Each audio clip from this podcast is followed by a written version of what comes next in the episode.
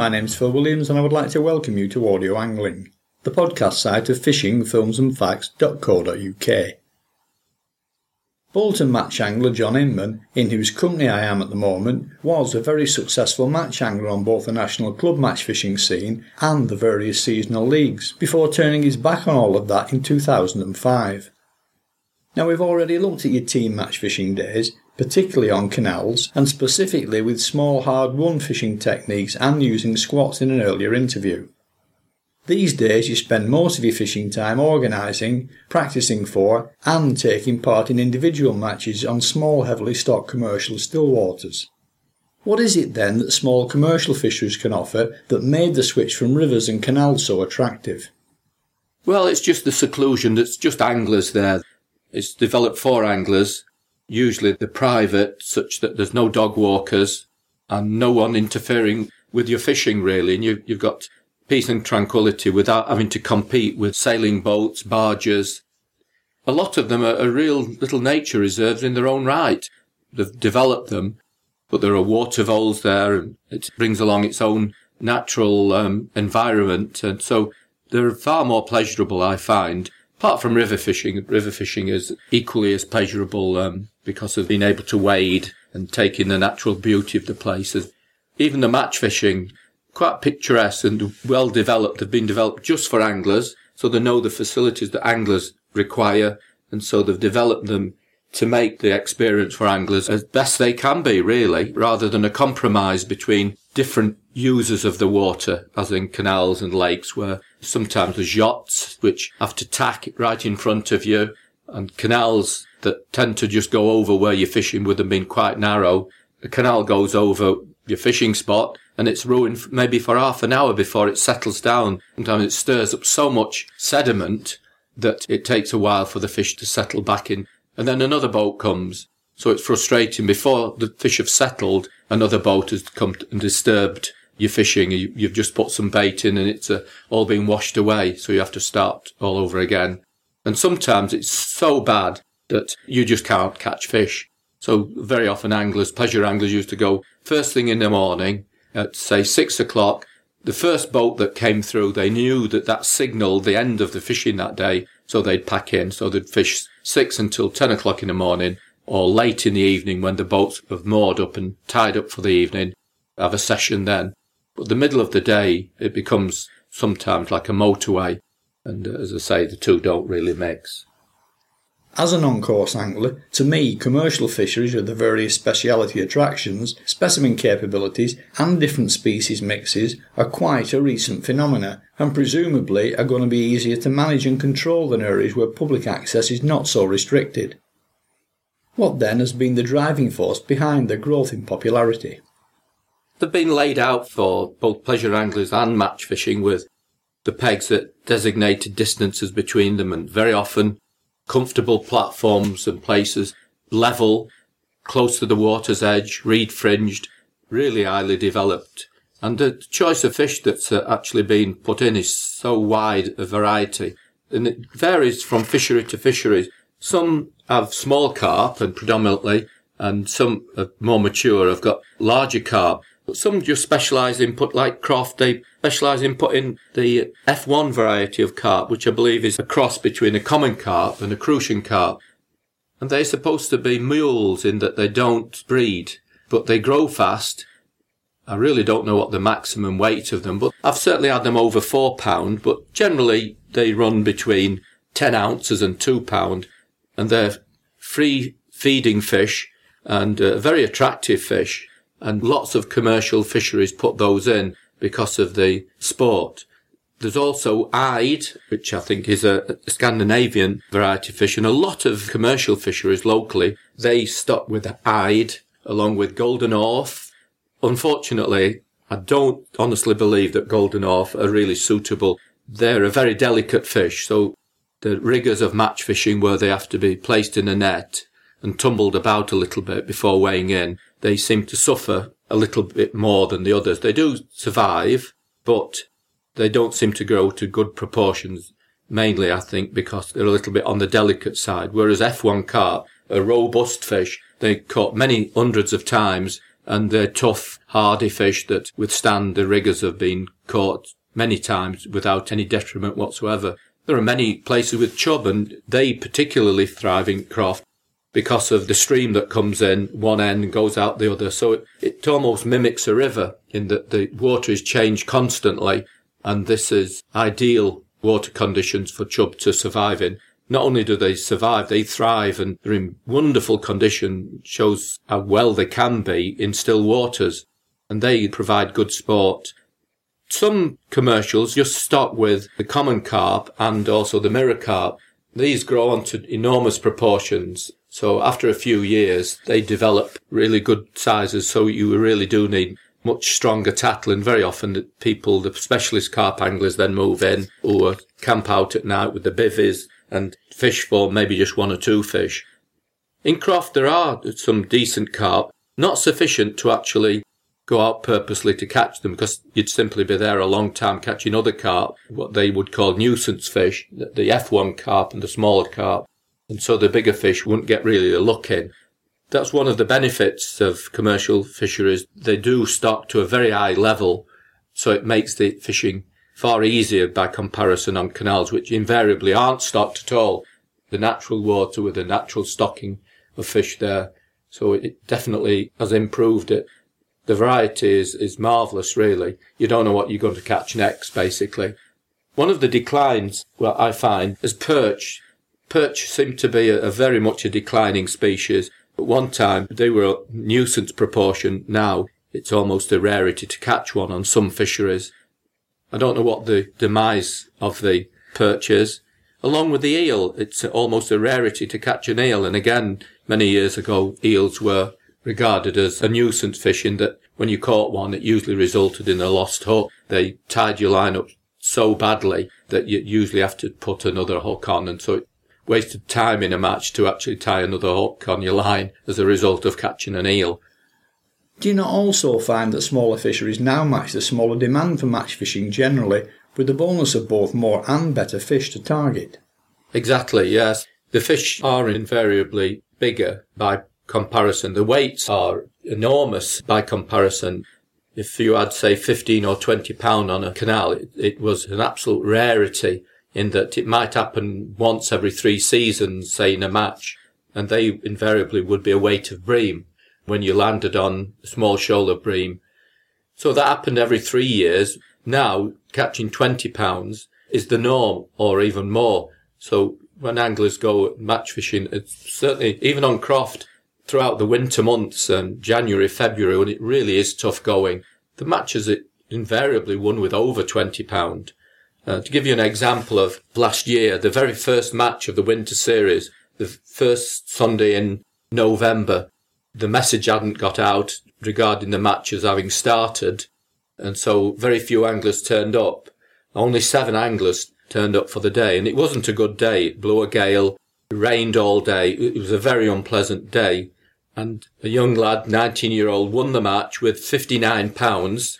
I was second, joint second, with 57 pounds. 55 pounds was fourth. 53 pounds was fifth and I got home, averaged it all out, and I think the average weight was 49 pounds per angler, and only seven anglers fished. And the smallest weight, I think, was 38 pound out of a field of seven, which on the day as it was, it, it was an awful day, and yet it fished really, really well. Obviously, the subsequent matches that followed went downhill, but only in, in regard of maybe 30 pound would win a match, and 25 pound second, and say uh, twenty pound third. So it was still very, very good fishing comparing it to any match on a canal. So it's, it really is excellent. But nevertheless, they do still need to be fished for. F1 carp are notoriously fickle. I think they've been caught so many times, they're educated to a degree greater than a lot of the anglers trying to catch them. And so they need a very delicate approach with extremely fine lines tiny hooks relative to the size of carp. I'm still fishing with maggot on um, Croft for carp with a size 22 hook and um, 0.01 millimeter diameter bottom. Even then, sometimes I think I'm fishing a little on the heavy side. Just need patience getting them out with with fine elastics, you can't couple fine lines with stout elastics. So I'm fishing, say, fives and sixes elastics with tiny ups. And if I'm fishing an 18, I can up that to um, an 8 or a 10 elastic. I always like to see three to four feet or, or a metre or more of elastic coming out of the pole for it to be doing its job. You've only got a foot of elastic coming out of your pole, it's not really doing its job well enough. It's not cushioning that hook hold. It's too harsh. So when the fish twists and, and jags on the line, there's a greater chance of the hook losing its hold. So the softer the hook hold, the more likely you are of landing the fish. And just by using a little bit of patience with lots of elastic out, which I don't mind, I always know that, that that's what it's there for. So if I've got 12 feet of elastic, I'm happier with 12 feet of elastic coming out for every fish I catch rather than three feet of elastic. The more elastic, providing it's um, a snag free swim, of course, you wouldn't do it fishing up to some kind of hazard, some reed bed. That's a totally different matter. But it does need an enormous amount of finesse, lifting and drawing the bait, teasing the fish, just gently lifting the half the length of the float out of the water vertically and lowering it in really slowly, then leaving it for 15 seconds, moving it, trying different tactics, jerking the float out quickly so that all of the floats out, using different tactics to induce a bite, being very precise at plumbing. Mark your pole to know exactly where you are to give you a mental picture of where your bait is in regard to the bottom of the lake, being very precise as to whether there's a centimetre laid on, two centimetres, three centimetres, change it. So you've got to be always, if you're not getting bites, you've got to change. Patience is not a virtue for a match angler or a commercial angler at all. Persistence, yes. Patience is not a virtue because you'll patiently catch no fish. You've got to be persistent to change. If you're not catching fish, you've got to make minute changes, move your shot about, move your depth, trying to find the fish, trying to find out what they want, change the bait, try a new tactic, try all sorts. Three days ago, I won a match on Croft, having practiced and got 60, 70 pound on the two practice days when there were hardly any anglers on the bank. But I knew it would be a different proposition when there were 20 anglers on the bank, which there was on Sunday. I started off fishing and no one is catching fish. The pressure of putting 20 anglers on the bank was that they just were terrified the fish. They knew that there were anglers there and they just backed off. So I was followed them, or at least I tried to imagine what the fish really wanted. And I just followed them out with longer and longer and longer pole for every section I put on, I caught three fish and then they'd back off even further. So I put another section of pole and they'd back off, catch another three fish. But then, of course, you run out of pole. So you then, I came back to the starting position, which was 14 meters, working my way up to 16 and a half meters. And even at 16 and a half meters, I was pendling the bait beyond the pole tip, two more meters, keeping the pole well away from them. And there's going in different spots, an arc in front of me, just a, a wide three meter arc, just dropping it in, dropping it to the other extreme end of the arc and then in the middle of the arc, never putting the float in the same place twice, trying to always pick up that odd fish. Then, of course, got to 16 and a half meters. I had nowhere to go. So I just came back to 14, let everything settle down again, kept feeding the 16, 15 meter mark, and then started all over again, knowing that they'd work their way back in. Once the disturbance had gone, they would work towards me, which worked to some extent, but it got harder and harder. And instead of catching three fish for every extension of one section of pole, I caught one fish, but I knew I wasn't going to catch any more. So I, kept having to ring the changers and I won the match with 20 pounds, 17 pounds second, fished really, really bitterly hard sections were won with seven pound and eleven pounds. But that's what it's all about. You've got to just read what the, the fish want and what's happening and try to read the situation and, and just apply yourself to always get bites. If you can just keep the bites coming. Sometimes it's extremely difficult to keep the bites coming. But feeding little and often, it's, it's the oldest method in the angling repertoire. It is still the number one method for a match angler rather than balling it in and putting all your eggs in one basket, it's still the number one method. You can always back out of little and often because you've done no damage. But balling it in, you could have damaged your swim for the entire match by being, well, in my opinion, reckless. Some venues do respond to balling it in, but they're mainly in the south. Up in the north, it's a little bit tougher to keep the bites coming. So little and often, having as many lines running as you can. Always have somewhere to go to. You feed a line, let it settle down for 20 minutes, do something else, try to pinch off another line, and then go back. And by reading what happens, you'll maybe catch two quick fish. The third fish might take two or three minutes extra. They're telling you something. They've got wary. They're backing away. So you feed again, come away from that line, let them come down and settle. And then you move somewhere else, try to pinch some fish in the margins or doing something else at full depth. You have as many lines running as possible up in the water, mid water, on the bottom.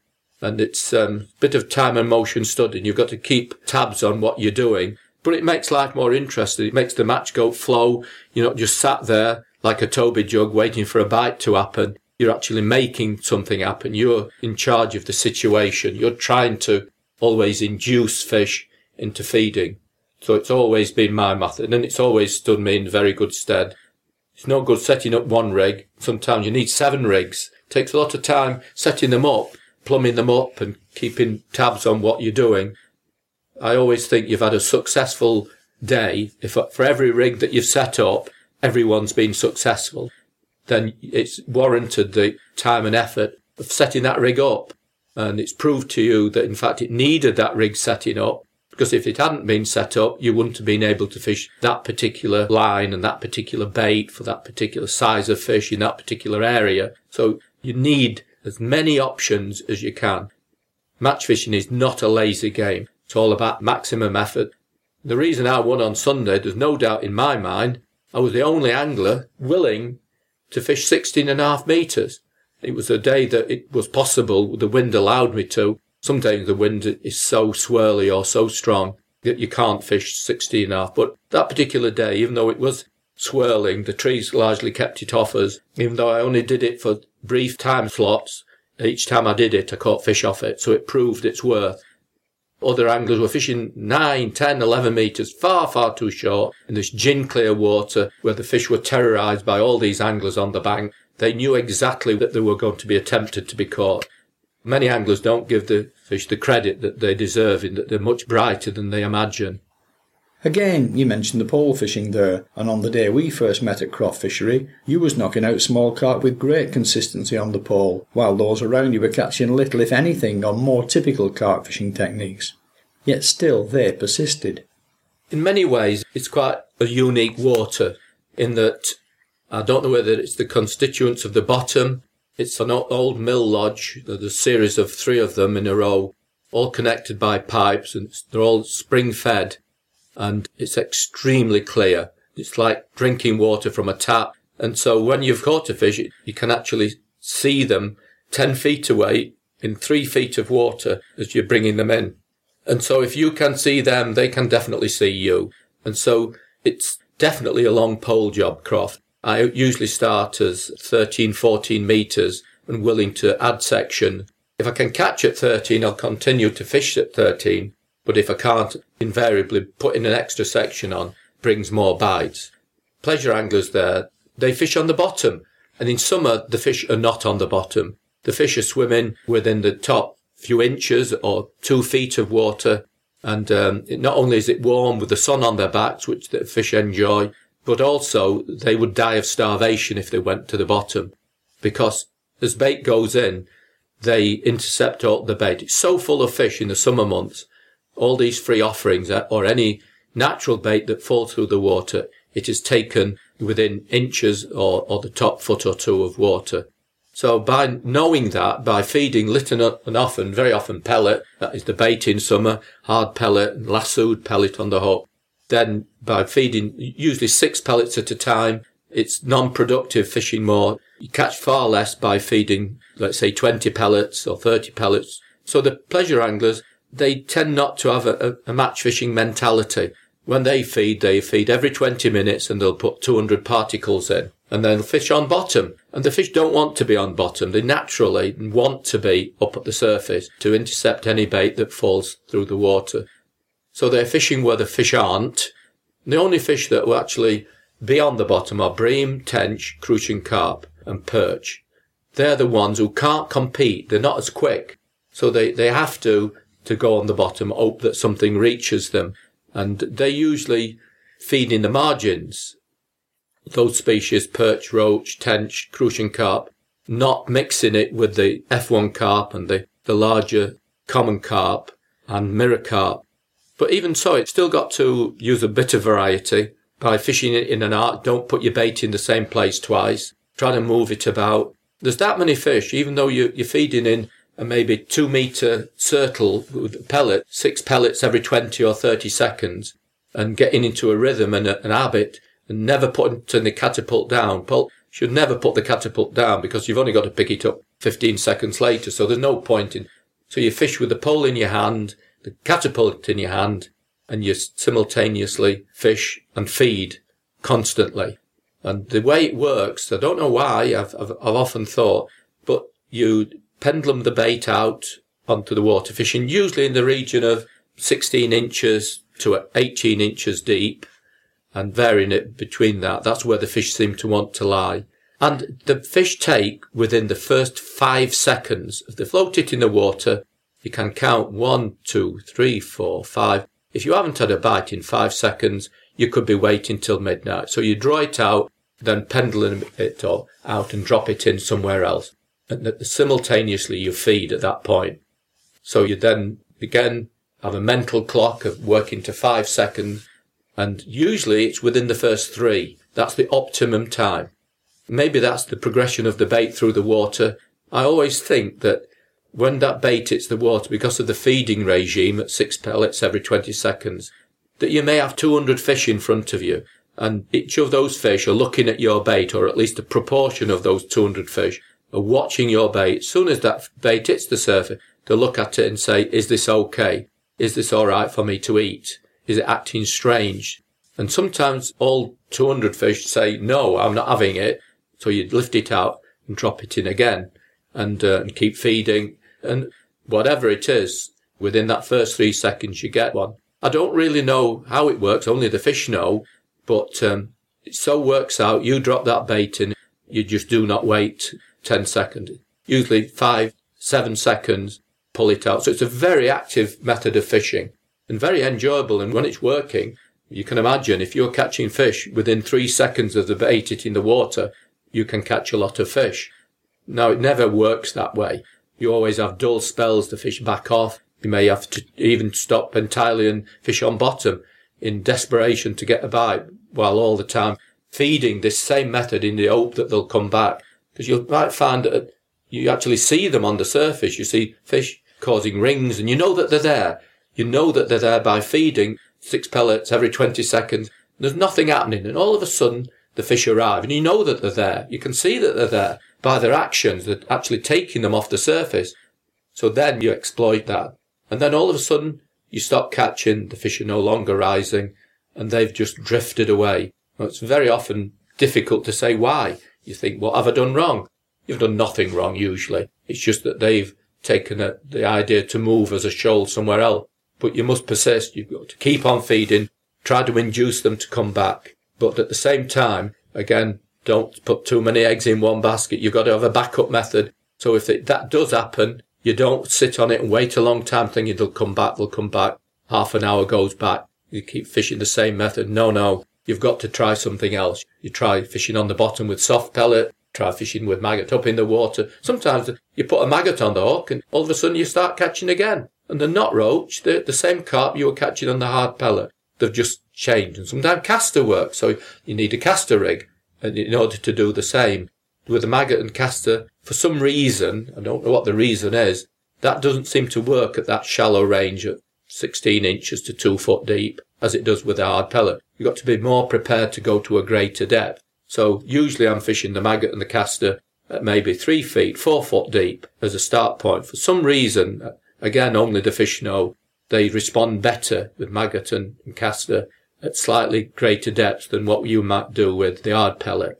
On some of the other commercial fisheries containing a good head of first size carp, I've come across serious carp anglers with stepped up gear deliberately pole fishing for the better specimens. Obviously, it's going to take more time to get those fish in. So what are the supposed advantages of switching to a pole from a traditional rod and reel outfit when fishing for big carp?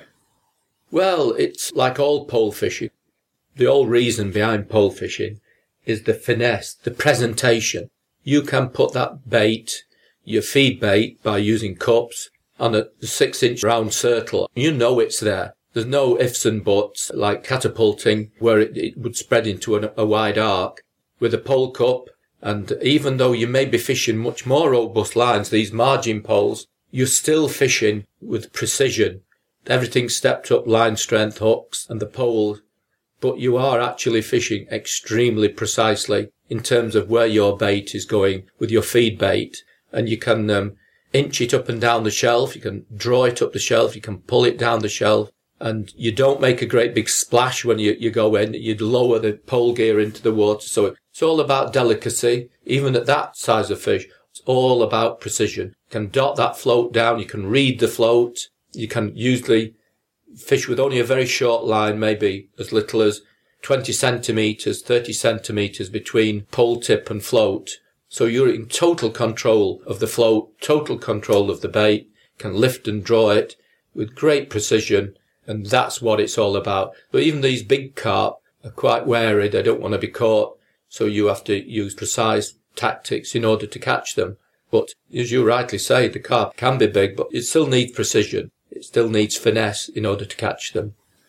As those who know me are aware, I'm primarily a sea angler who dabbles when the opportunity arises in all other aspects of fishing, and that has included fishing with an extremely long and very expensive pole on one particular commercial fishery stocked with hide under the guidance of Nathan Lum, who despite its obvious advantages of accuracy and control, I still found it a very difficult piece of kit to use. More taxing to handle at times, wager, than a rod and reel outfit. Yes, it is. One of the most important things about pole fishing is the rollers that you set up behind you. You must set them up, like everything else, with enormous precision. It should be pulled back at hip level. Try to, to pull back. So set your roller with say nine to 10 meters. You can get away with one pole roller. If you're going beyond that 14 meters, you need two pole rollers, a minimum of two pole rollers. Beyond that, if you can, use three pole rollers. So take maybe 10, 15 minutes. You've got to go back and sit on your box, push your pole out, bring it back, feel if it's comfortable. And it's really important because not only is it efficient fishing, but up the two really main reasons. One is it saves breakages because poles are very expensive. And I've seen pole anglers who really don't know that they're using one pole roll, of 16 meters of pole, and it just breaks in two. The loading on the pole, it breaks. I've seen many poles broken and sections costing 300 pounds. You can't afford that. But the really main reason for setting up the pole so is for getting the fish out. So you pull back smoothly, feeding it through your hands when you've got, say, a, a decent fish or even an F1 carp of two pounds. You're feeding the pole back very precisely and smoothly, smoothly as possible no jerks, and and you can only do that when you've got the pole rollers set up in a, a very precise manner. So it's really important. And many anglers don't put enough emphasis onto precision and, or having even got two, some have only got one roller. I always carry three, one tripod roller, two four leg rollers and two V rollers. So in total, I take five rollers and I only ever use three, but I can adapt between the three. If I've got a big drop off behind me, I need a one with, um, say an eight foot bank stick to support it at an eye level. You don't want your pole dropping down a dip behind you because if you let go of it, you'll simply lose it. It'll just roll away behind you. The terrain has a big bearing on it. So you've got to adapt and it takes a lot of experience. Ideally, the grass behind you is at your hip level, then you can just whiz it back in the grass. But very few places as kind as that to have that terrain. But usually, with a lot of thought, keep um, trying it. So you must, before you even start fishing, sit on your box, whiz your pole backwards and forwards, and be willing to get off your box and make adjustments. Carry one roller further away from the seat box to support it further away or bring one towards you or move them sideways. Put a lot of thought and effort in. With experience, it comes naturally. But I still see anglers, quite experienced anglers, just do not put enough time and thought into setting up rollers. On the day that you came over to give some tuition to Charlie Pitchers, who I was with at Croft, as soon as you got him onto the right method, he was away. Granted, he didn't catch as many carp as you, but it was certainly more than everyone else put together, and in the right hands, maybe his approach, which was a rod and reel, could have kept pace with your pole. So are there any circumstances when you would fish a rod and reel, or does it have to be the pole every time for you? You can actually fish the same rig in terms of hook, hook length, and the same bottom rig and just use a, a waggler float.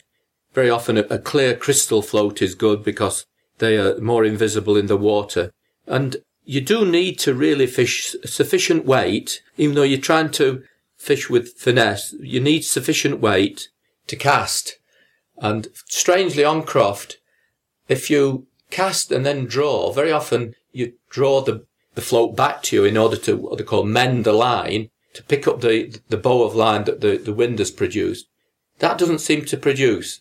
So if you cast and then disturb the float from its landing position, it's a, a negative approach. It doesn't work. Uh, why? I don't know. So you've got to cast it in, leave it. Even though the back of your mind, you can see this bow of line developing and it's going to tow your float out of position. And again, it's that vital first three to five seconds. If you haven't had that bite in that first three to five seconds, then at that point, I do mend my line. And if you treat your line with washing up liquid, you can actually make it sink. And the best thing is to try to make it sink. So by taking some raw washing up liquid with you in a small bottle, you can actually squirt it on your spool of your reel.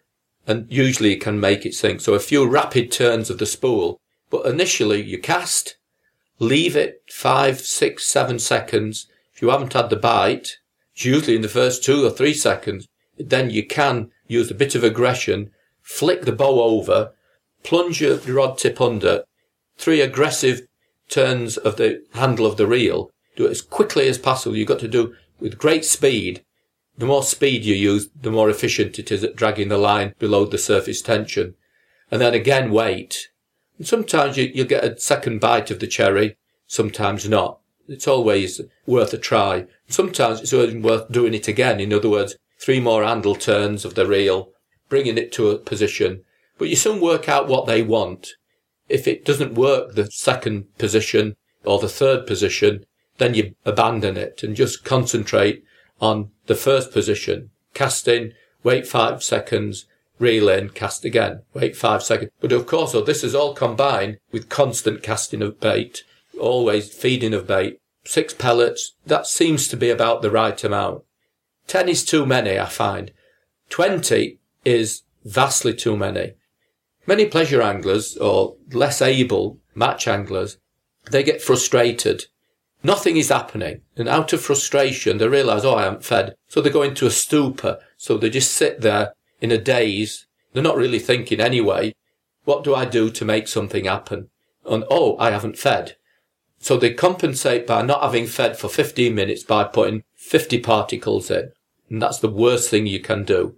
Don't forget you've not had a, a bite for 15 minutes. So by putting 50 particles, mathematically you've reduced your chances to 50 to 1 at best. Because now they've got 50 particles to eat and your upbait will be totally ignored because they were ignoring it before anyway. So you've got to just try to be patient and keep plodding away at that little and often and as I say, it's been the stalwart of all methods, and it still is.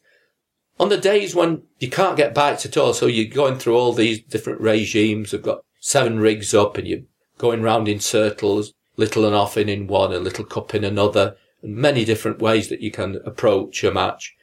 Sometimes just nothing happens, just nothing at all.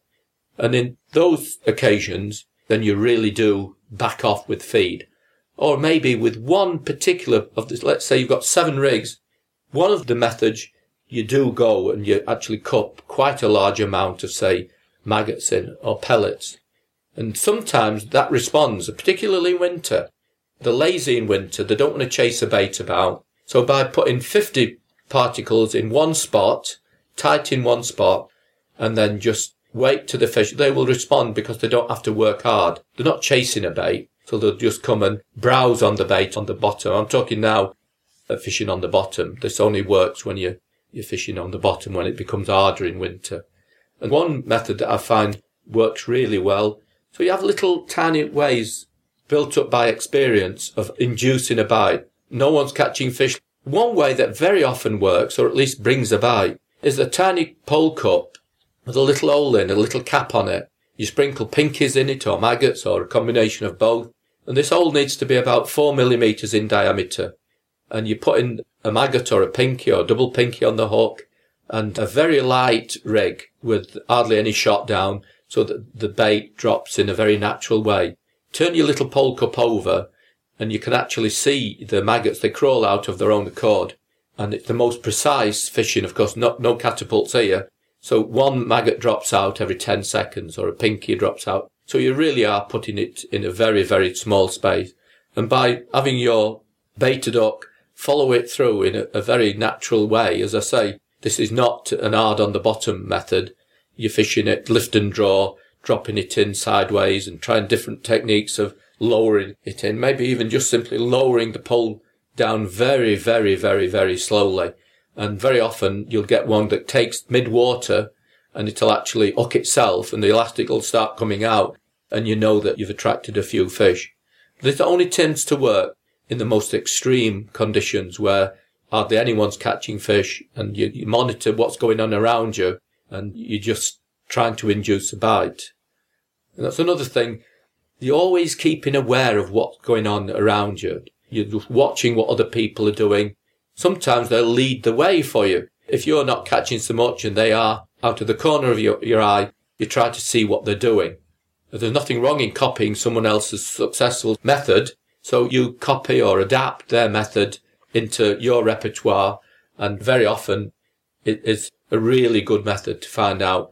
You don't know what bait they've got. Sometimes you do because you, you watch them lower it in. Sweet corn is an obvious choice. You can see sweet corn. You can very often see luncheon meat. So you know exactly what they're doing. You monitor their catch rate. Does it compare to yours? Are you doing better than them? So you, again, you can adapt. If you're doing better than them, you can ignore them. But if they're keeping pace with you, you can monitor what they're doing and uh, maybe adapt slightly to their method. Sometimes you've got to go single-mindedly. You've got a method in mind and sometimes you can say, I know that this will work and you make it work by persevering and just by feeding. You know with your confidence because of your experience, you know that you're going to draw fish and eventually after maybe two hours of trying, the fish arrive and again, you just start catching lots of fish because you knew only based on experience that it would work. So there's many different approaches to angling, but one is flexibility. There's no hard and fast rules, especially between practicing and match fishing. You go practicing thinking, oh, I've got it cracked. You go on the match day, you haven't got it cracked. It's a different day. For whatever reason, the fish are not responding. So you've got to then have many different ways. So that even though you think you've got a method, you always carry with you a backup method, margins, mid-water, far distance, and loads of varieties in between. It makes angling far more interesting. I mean, all this variety. I'd be really bored if I only had one rig. I've nowhere to go. That's it. Yeah. But it takes time to set them up, time to put them all away. And for each rig, you might need a different bait and a different approach. You've got to set up um, pole cups for each one. And you've got to keep monitoring what you're doing all along. If one method's catching, well, sometimes it's not a good idea to stick on it. You know that it's dying, so you back away before it dies completely. Sometimes you go on to one method, you get a fish straight away, and you know that you're not going to catch another. It would only do harm by fishing that bait again. So you come away straight away. So you fish two minutes, one fish, leave it, go somewhere else, knowing full well that when you go back again to that method, your chance to get a fish straight away again. Again, that's based on experience, but you've got to read the situation. sometimes it is difficult because you're looking at a blank sheet of water in front of you. But again, only experience tells you. But the main thing is do not have just one method. Have several methods, at least three, with at least three rigs set up for you to be able to interchange between at least three. So have you ever, or do you ever, stray from the small match fishing scene and do any specialist specimen hunting? No, that's never, will never be my, um, it's the way I am. I'm an active angler. I like to be active. I like to, my mind to be active. To give an example, I went to a, a match only two weeks ago and there was an adjoining water behind me the specimen lake. It was near Blackpool. It's called Four Seasons Fisheries. There's a match lake and there's a, a, large fish specimen lake. So they back onto each other and the anglers were just leaving. Two anglers were just leaving and they were rejoicing in the fact that they'd caught three fish and they'd been there 72 hours. And one was 24 pounds, I remember. One was 26 pounds and one about 20 pounds. One angler had caught all three and the other angler uh, who was fishing with him, he'd caught none. But they considered that to be very successful. I'd be bored stiff because they have optonics, they read papers and magazines. Then every maybe hour or two, they'll feed the swim uh, and, and have a brew. It's not my style. I quite like match fishing. It's all condensed into a five or six hour episode. You've got a maximum effort. You've got to extract as much from the water in that few brief hours. So it's um, because of the way I like to fish, the energy levels I like to put in, the thought you're constantly thinking, and uh, you must never dwell on catching no fish in front of you. Move and do something else.